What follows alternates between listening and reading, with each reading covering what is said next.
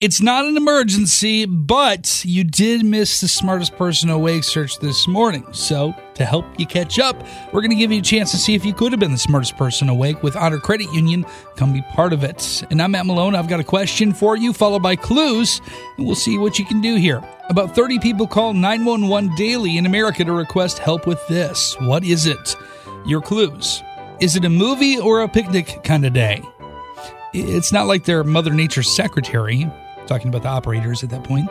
And this is now so easily available that calling to ask someone about it is far more work than just opening the app to see how it's going to be.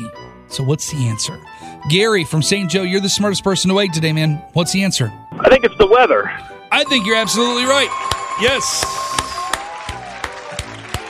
You know, it's amazing to think that people called 911 to get the weather and to figure that out. And I'm just curious, do you think that they're calling to see if they can get the operator to, like, change how the weather is? Like, hey, can you add a little bit more sunshine in today? I don't know. It certainly is pretty weird. Yeah. I can't imagine calling 911 for the weather. You know, if you're going to call them for something, like, at least try to get the winning lottery numbers. Like, if you're going to go for something out of reach, at least try that, right? Right. Absolutely. Yeah. Absolutely. Who have you stopped calling now that we have smartphones? Oh, my gosh. Remember, I used to call hotlines for, like, school closings. Okay. If I remember correctly. Sure. That was one. Movie tickets, too. That's another. Or movie showtimes, right? Yeah. You're right. You're right. Don't call a movie theater anymore. I just go on my phone, and actually I get the tickets on my phone. Yeah, exactly, right? So it's a lot easier that way. How long could you go without your phone? I wouldn't know.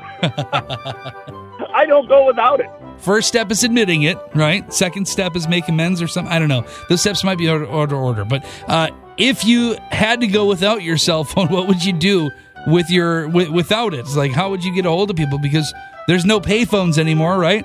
That's right. That's right. Yeah. I guess I wouldn't be able to communicate as often as I do today. That's for sure. Yep. They have a lot of lonely people out there waiting. You know, where is he? Where'd he go? He's not texting us today, right?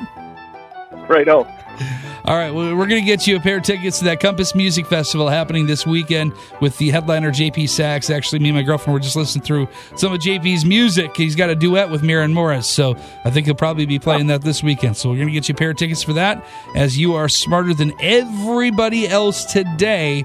So, Gary, you know what to do here. Okay. Hello, I'm Gary from St. Joe, and I'm the smartest person awake. Woo-hoo! Wake up with the Matt Malone Morning Show on Southwest Michigan's 97.5 Y-Country.